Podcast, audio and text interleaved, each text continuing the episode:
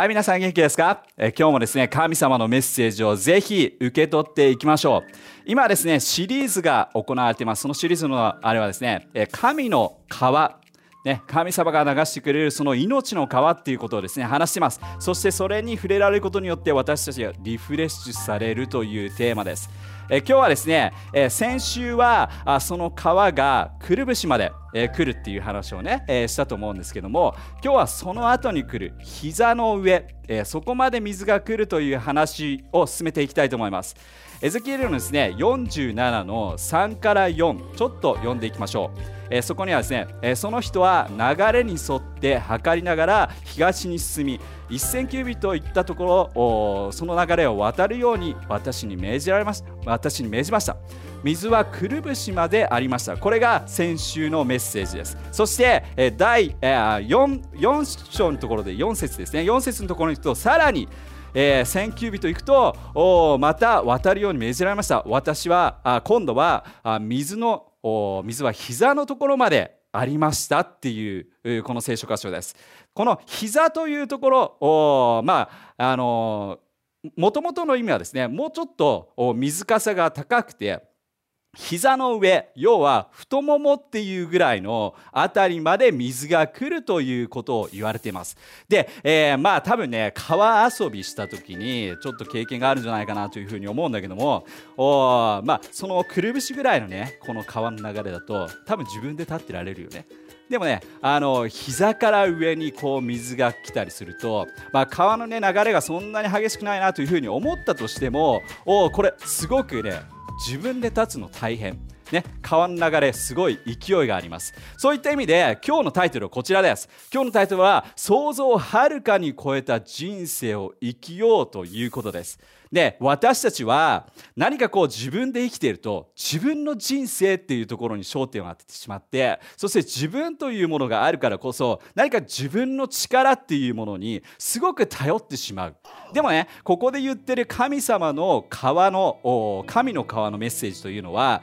そのくるぶしあじゃなくて太もものところまで水が傘が来る。そうすることによって、えー、私たちは本当に神に全てを委ねて私たちのの力で全てを行うのではなくて神に大胆に頼っていく神に委ねていくっていうことが大切だよっていうことを私たちに教えられるそういうふうに思うんです。で、えーとまあ、この世の中のねあの成長っていうことを考えていったりするとまあなんかやっぱりさっきも言ったようにこの世の中の成長っていうのは自立というかあるいは自分で何かができるとかなんかやっぱりどうしても自分というものが中心に出てくるわけだよね。でも一方この世の中ではなくて聖書の中で自分が成実成熟成熟したものになる。あるいは自分が成長したものになるということを言うにはどういうことなのかというとそうではなくてで自分で力で頼っていく自分の力に頼っていくということではなくて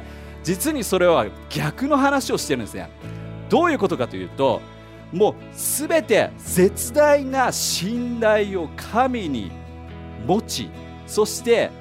神に委ねることができる人が成長した人あるいは成熟した大人だというふうに聖書では言ってるんです。これ新約聖書でも出てきます。そしてねあのイエス・キリストが最大の敵。これは誰かというともう宗教家だったわけです。でその宗教家の人たちが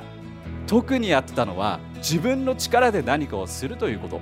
要するに彼らはすごくね聖書のこといろんなユダヤ教の教えというものをですね本当に常に学んでた。その学ぶことは素晴らしいことではあるんだけども一方その頭でっかちになって知識ばっかり増えていった。そうすると自分が賢いというふうに自分のことを思ってしまってそして自分で何かをするっていうふうに変わっていくんだよね。でもそこにイエス・キリストが現れてそれは本当の成長じゃないよってっていうことを言うんです。そしてイエス・キリストは自分に頼るんではなくて神に信頼を置いてそして神に委ねていくんだ。それこそさっきタイトルで言った、ね、想像をはるかに超えた人生を私たち生きることができるという約束につながるわけです。なので今日はですね、えー、その後旧約聖書の話を、まあ、ピックアップしてそしてみんなでですね一緒に考えていきたいと思います。この中で旧約聖書の中でですね四式というところがあります。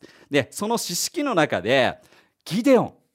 まあ聞いたことありますかね。ギデオン。これ素晴らしい勇士であるんですけども彼の話をしていきたいです。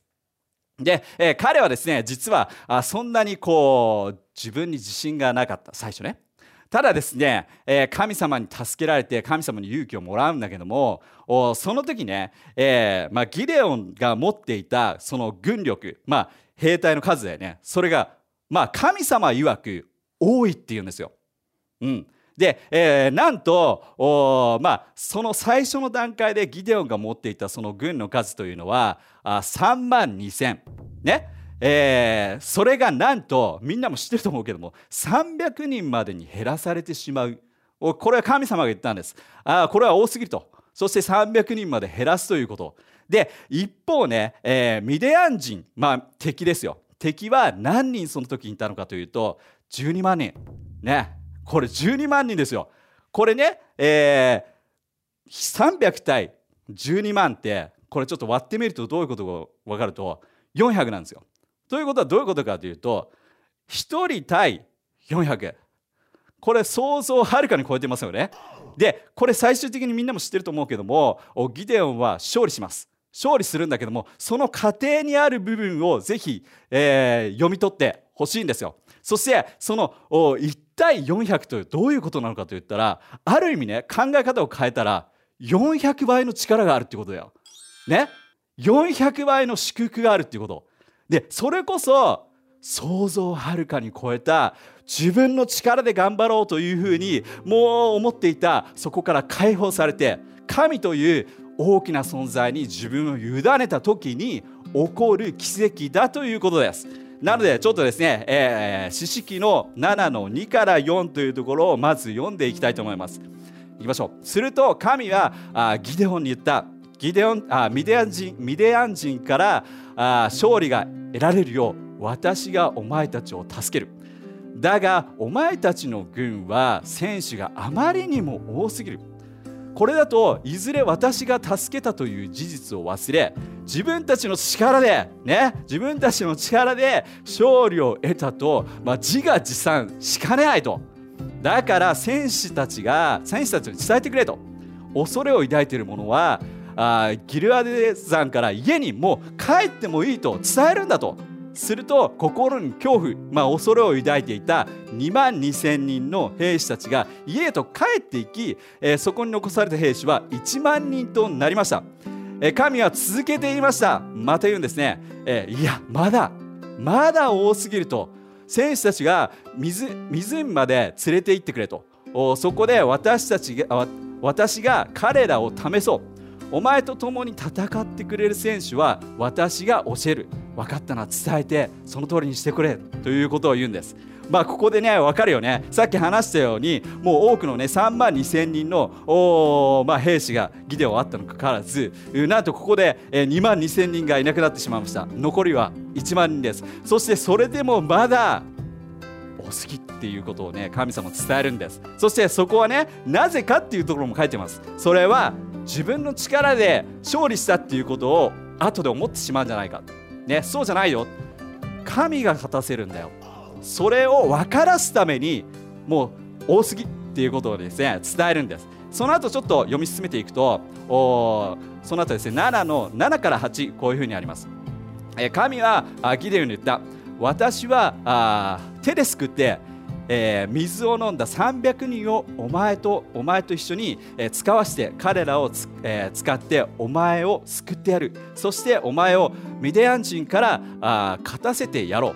う。残りの兵戦士たちはあもう良いと。家に帰らせろと。おギデオンは言われた通りにその通りに300人だけを残して他の兵士全員を家へと帰らせたというふうに書いてあるんですね。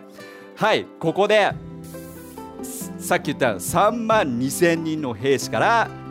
300人になりました。はい。もう頼るものは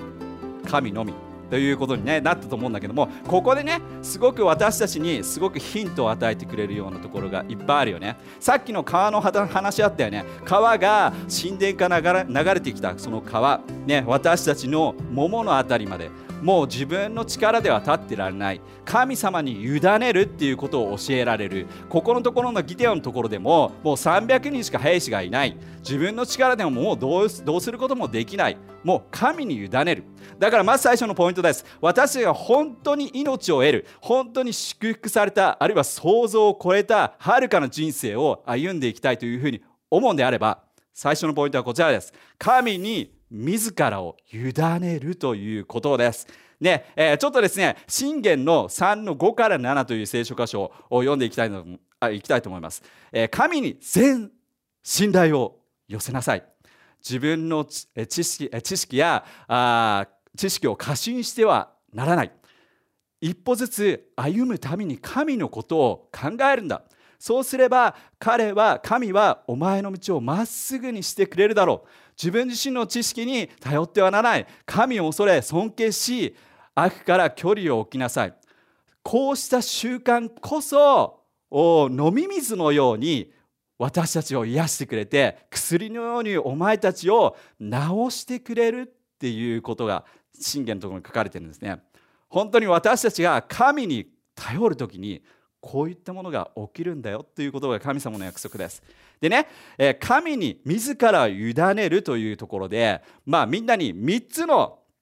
まあ、質問をしていきたいと思います。この3つの質問、重要な質問だと思うので、ぜひ聞いてね、自分がそうできてるかな、あそうしてるかな、日々の、まあ、自分の生活の中でそういうことを気にしてるかなっていうことをですね、ぜぜひちょっとチェックをして、言ってほしいな。で私たちがそのように生きることができたら本当に神様の力というのが私はビンビン感じながらね、え生きられる 人生になると思います。まず最初ね神の偉大さを知ってますか、ね、これ大切です。感じてますか？ね、神に自らを委ねることができる人っていうのはもちろんその通り神様の偉大さを知ってるかどうかっていうことだよね。神様がちっぽけなものだというふうに思ってる人だったらやっぱりね神に全てを委ねるなんていうこと難しい。だから皆さんに聞きます。神様の偉大さ大きさそれを知ってますか？それを感じてますか？ねこれねあの私たちっていうのは聖書を読んだり、えー、教会に行ったりするとだんだんね聖書のことをよく理解することができます。で、えー、私たちの中でこれ誘惑になるところがたまにある。それは何かというとどんどんどんどんクリスチャン生活を送っていくとの神様を理解しようっていうことを一生懸命するんだよね。でもちろん神様聖書を読んで神様を理解するっていうことは大切な一部でもあります。ね。神様のことをよく神が言ってるこのことってどういうことなんだろうっていうことを自分の中でも理解しようっていう試みっていうのは大切なこと。ね、でも一方そこだけに頼ってしまうとさっき一番言ったように最初に言ったようにその宗教家のように頭でっかちになってしまう。で私たちの成長の一番大切なその目的というのは神を理解するということではなくて常に神の偉大さを私たちが体験する知るということに焦点を当てるべきなんだよね。頭がでっかくなるんではなくて神様の姿が、ね、どんどんどんどんクリスチャン人生を長くしていくたびに大きくなっていく。そして神の存在が大きいな素晴らしいななんて自分の想像をはるかに超えた方なんだろうということを自分の中で体験をしてそれを味わっていくものはもっともっと私たちは自ら自らを神様に委ねるっていうことがね簡単にできる。でこれ本当に私たちのこのシフト、まあ、の焦点をね変えていかなきゃいけないところになるよね、えー、常に僕もですねだから神様の偉大さを感じて、えー、成長していきたいなというふうに思います。もう一つあもう二つあるんだけども二つ目の質問はですね挑戦してますか？自らを委ねる時に大切な質問だと思う。人生の中で挑戦してますか？何か新しいものをトライしようっていうことを考えてますか？あるいは今やってますか？ぜひそれをですね考えてほしい。なぜならばある意味ね、えー、私たちで日々の生活の中でこうルーティン化してくるよね、えー、てのものがあのいつも同じように進んでいく。でその中で何か自分で小さなことでもいい、ね。えー、挑戦しようっていう心構えがあると私たち自らを神に委ねるっていうことがもっと簡単にできる。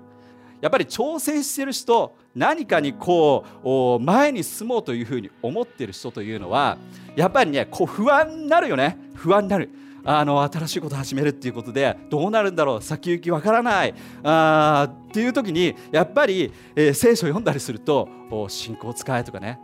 神様は素晴らしい計画を持ってるよなんていうことがこう読み取れるんだよね。そうするとあやっぱり自分には神様必要だな。やっぱり頼りたいなっていうことが自然と湧いてくる。でこの挑戦ないと、うん、まあまあまあ今もねいいいい環境だしいい祝福されてるしっていうような感じで今にこう現状にねこう満足してしまう、まあ、今のものに満足するっていうのは決して悪いことではない、ね、神様に感謝をするっていう心構えでいいかもしれないけどもでも同時にね何か新しいものを始めてみるとか挑戦してみるっていうことをすると神に自然に頼る。なんかねあの結構まあえー、教会の人の中で、えー、僕のところに来てねなんか最近ちょっと神様感じ取れないんですよとかね。神様感じなんか昔はすごく神様もう本当にね神様の恵みだっていうふうに感じてたんだけどもなんか最近なんかそれが感じ取れない。なんかこうっていうような人がたまに来るんですよ。で僕がその時言うのはまあもちろんいろんなこと言うんだけどその一つの中でやっぱりこの挑戦するっていうことを言ったりします。やっぱりねこの何か新しいもの挑戦してみたらと、うん、そうするとおやっぱりさっき言ったように自分の力以上の何かが必要だっていうことを感じるんだよね、うん、そうするとあ神様に委ねる神様本当にお願いしますっていうことを自然とこうなんかこう祈っている自分がいたりとかね、えー、そういうところに絶対に、えー、引き込まれていくと思う。だからね2番目本当に挑戦してほしい。挑戦してますか？ね、新しいこと歩んでますか？そして最後ね、えー、最後の3番目の質問はですねコントロール自分がコントロールできるものと自分がコントロールできないものを見極めることができてますか？っていうことです。あのねこれはですねすごく重要なところで私たちは多くのことに、まあ、多くの心配事って言ったらいいのかな？心配事っていうのが結構自分がこうコントロールできないものに対してすごく心配してエネルギーを使うなんていうことある。ねあの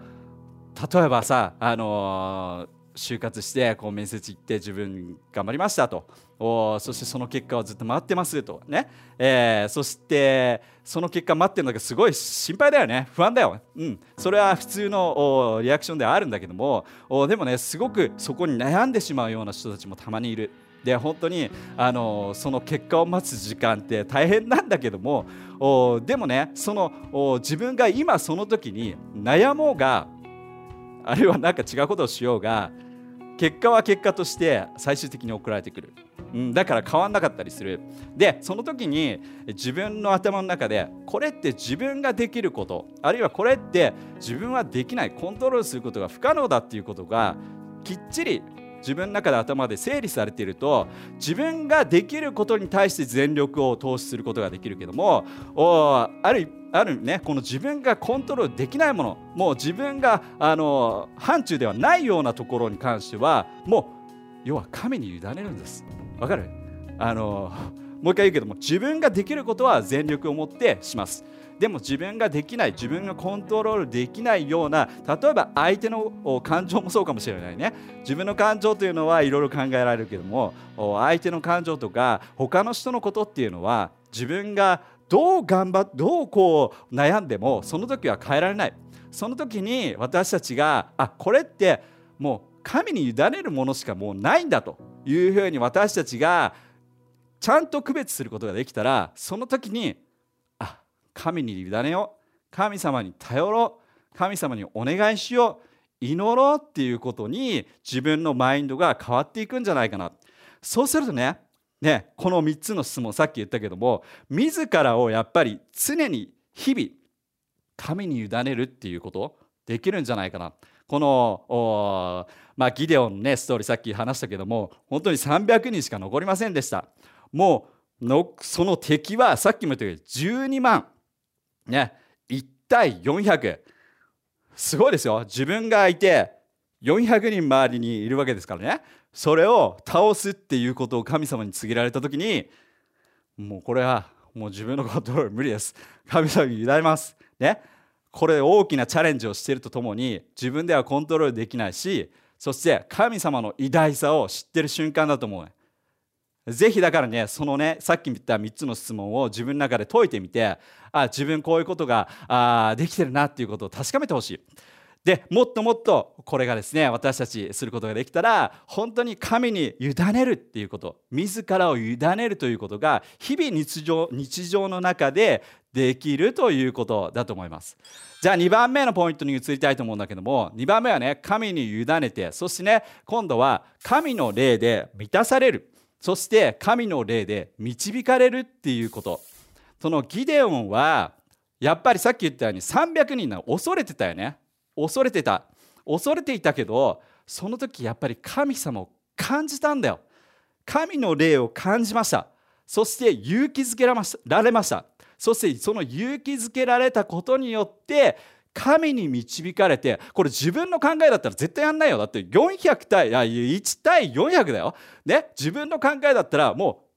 これ引き下がった方がいいね。もう一回、えー、立ち直そうというかもう一回ね軍をこう増幅させてから行こうみたいな感じに思うけどもその時にあこれは神の導きである。神様がそう言ってくれた。神様が計画として助けてくれるという信仰がそこで芽生えたわけです。そしてそこのところで神の霊とともに彼は前進していくわけです、えー、ちょっとですね、えー、ローマの8の4から5っていう聖書箇所をちょっと読んでいきたいと思うんだけどもここにですね霊で導かれるっていうことが書いてあります、えー、今や私たちは人間の弱さに従うのではなくえ、精霊に従従うことによって神の掟に生きることができます、えー人間の弱さの言いなりになる人は自分の望むことだけを考えてしまう。ね。自分のことだけを考えちゃう。だが、精霊に導かれる者は精霊が望むことを考えるんだ。もし、あなたの考えが人間の弱さに導かれるなら、行く先は滅びである。だが、もしあなたの考えが精霊に導かれているんなら、行く先は平安が、神様の素晴らしい祝福がありますよということです。だから神様は私たちに励まします。ね、自分の力とか自分のもので頼るんではなくて霊的に私たちは受け入れてそして霊的に導かれるという人生を歩みなさいよ。ねえー、じゃあね、あのー、この霊的に導かれるっていう部分の中で日々日常生活の中で霊的に導かれるってどういうことなの、ね、どういうふうにしたらいいのっていうことがあるよね。ねじゃあその霊的に導かれるっていうことをじゃあ日々の生活にどうしたらいいのかっていうことなんだけどもそれは霊的に満たされるものをぜひ自分の中で意識的に選んでいってほしいなと思うんです。例えばねあの祈ること私たちが神様のコミュニケーションを取るっていうのが祈りだよね。祈ることによって私たちは神につながることができるよね。そしてつながることによって神の声を聞いたり自分の声を神様に、え受け渡すことができる。そのつながりこそ私たちの霊的なものの養いになると思う。あるいはですね、えー、まあこれは家の中でもそうだし教会の中でもそうだし、えー、賛美をするっていうこと力強いと思う。私たちは手を挙げて神様に委ねる行為だよね。もう本当に私たちはあなたに、えー、自分を委ねますという行為をしてそして神様に賛美をして神様の偉大さをこう歌った時に神様は私たちに精霊の力をくれる。本当にその大きなものを感じ取ることができるよね。そしてまたねあの私の教会では常に言うのが神の言葉をジャーナルです。神の言葉を読むということ、ね、これこそ本当に私たちクリスチャンとして霊的に導かれる姿なの、まあ、この霊的に導かれるっていうふうに言うとさこの霊っていうふうに漢字でねあの日本語では書いてるからこうなんか幽霊みたいな感じでねすごくこうスピリチュアル的な感じがすごくするかもしれないけども至ってこれは簡単で聖書を読む。神の言葉を自分で受け止める。食べるっていうことが日々の中で起きることによってギデオンの300人が本当に12万を倒したような偉大なことができるわけです。神の力によってです。だから聖書を読む神様のことを読むということ。で聖書の中でねあのー、まあ神を見た人はこの世の中にいないっていうことが書いてあるんですけども面白い聖書箇所ですよね。でもねあのーまあ、違った聖書箇所の中でヨハネの1の1一番最初に出てくるところの中で面白いのが最初に神が作られた時に言葉はそこにあったっていうふうに書いてる。そして言葉は神であった。言葉はイエスであったって書いてあるんですよ。これ面白くないですか？言葉はイエス。神と共にあった。言葉がそこにある。で私たちが聖書を開いてアプリでもいいですよ。聖書を開いて神の言葉に触れた時にこれイエス・キリストに触れてるんですよ。私たちはイエス・キリストをこの世の中でこうバンって現れてねイエス・キリストにこう見てっていうことはないかもしれないけどもイエス・キリストと出会うことができるんです。それは聖書を開いて神の言葉を読んだ瞬間です。神の言葉に触れた瞬間にイエスに会ってるわけです。ね？これこそ私たちの力になります。だからねたまにねあのジャーナルやっててもこれも同じあのなんかジャーナルやっててなんか神様語ってくれないとかいうふうに最近思うとかいう人がたまにいるんだけどもでもそれでも諦めずにちょっと聖書を開いてみて。聖書を読んでみて。神様の言葉を見てみて。そしたらここに書いてあるよここに言ってるように、ね、最初にイエスはいて。そしてその言葉は言葉が最初にあってそして言葉はイエスである。言葉はイエスなんだ。言葉を読んだ時にイエスに出会ってるわけですだからイエスに出会って私たちはそこで精霊の力を体験することができるんです。だから違う聖書箇所の中でもね聖書は霊によって書かれた。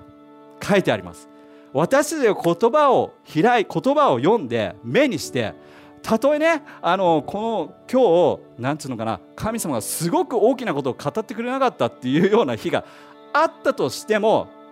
でもその習慣習慣を続けてほしい。その瞬間瞬間じゃなくて習慣を自分で続けることによって毎日毎日イエス・キリストに出会うことができる。そしてそのイエス・キリストの力を体験することが自分の頭では分かんないかもしれないけども自分の霊では感じてるはずです。自分の霊が聖書を開いた瞬間に豊かにされるんです。これ川が流れてくる瞬間です。私は聖書を開いて神様の言葉に触れたその瞬間に自分の頭では理解できてなかったとしても開いた瞬間にイエスに出会って精霊のその大きな波大きな水に私たちは触れられてるんです。ねえー、このねさっき一番最初に言った神殿から流れていくこの川です。もっとね最後の方に読み進めていくとその神殿流れていく、神殿から流れていくその川というのはその周りには緑豊かになるって書いてあるんです。そして今まで死んだような魚が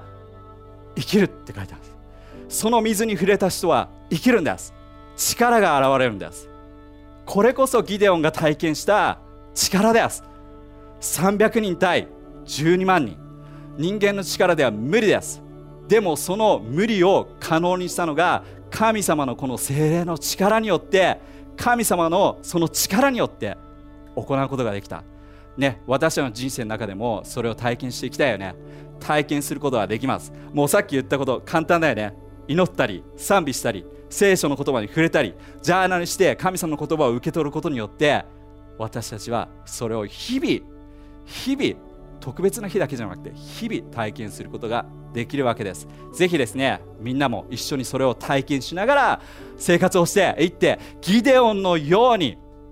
ねもう400倍の祝福です。400倍の力です。1対400これは人間の力1だからね。400倍の力が得られる神の素晴らしい計画です。じゃあ今祈っていきたいと思います。一緒に祈っていきましょう。神様あなたに感謝します。素晴らしいあなたの言葉で感謝です。この儀伝を私たちに力づけてくれたように私たち一人一人も今力づけてそしてあなたのビジョンにもっともっと入っていくことができますようにあなたの素晴らしいその計画を私たちも恐れではなくてあなたの素晴らしさに、え、包まれながら歩んでいくことができますように。そして400倍の素晴らしさっていうのを体験することができますように本当にあなたが導いてください。素晴らしいあなたによってお願いします。アーメン。大きな拍手をしていきましょう。最後にですねもう一グループのために祈っていきたいと思います。これはですねイエス・キリストをまだ知らない人のために質問していきたいんですね。この後ですね3つカウントダウンをしていきます。その後に今今というふうに合図をします。その合図ともですねイエス・キリストを受け入れてみたいと思った人。あるいはイエス・キリストの元に戻りたいというふうに決断してみたい人ぜひですねその思いがある人はですねぜひ心で反応してみてください。これだけ分かってほしい。イエス・キリストはあなたを愛してます。だからこそ十字架で、えー、ね、自らの命をあなたのために犠牲になってくれたんです。そして3日目によみがえった今も生きている素晴らしい神様です。その神様を体験してほしいです。じゃあ3つ数えるよ。イエス・キリストを信じてみたいと思った人あるいはイエス・キリストの元に戻りたいと思った人。3 2 1今。ありがとうございます。多くの人がですね決断してくれたことを信じます。じゃあですねその人たちのために今祈っていきましょう、えー、神様本当にあなたに感謝します。本当にあなたに今ついていく戻っていく決断をしてくれました。どうか本当にあなたがこのギデオンの約束のようにえー、彼らが彼らが本当にあなたの約束あなたの計画に歩んでいくことができできますように強めてください。そして光になることができますようにこの世の光です。本当に素晴らしいあなたになるとお願いします。アー大きな拍手をしていきましょう。ぜひですね今日決断をしたなんか本当にイエス・キリストをもっと知りたいでもいいです。なんかそういうような人がいたらですねぜひ、えー、こちらの下の方に出ますのでそちらにぜひライハウスの方にですね連絡をそして私たちとつながりをもっと持っていきましょう。じゃあ今日はこれでメッセージ終わりです。じゃあ皆さん素晴らしいギデオンのようにね素晴らしい奇跡を味わった1週間を歩んでください。じゃあ皆さんまたね。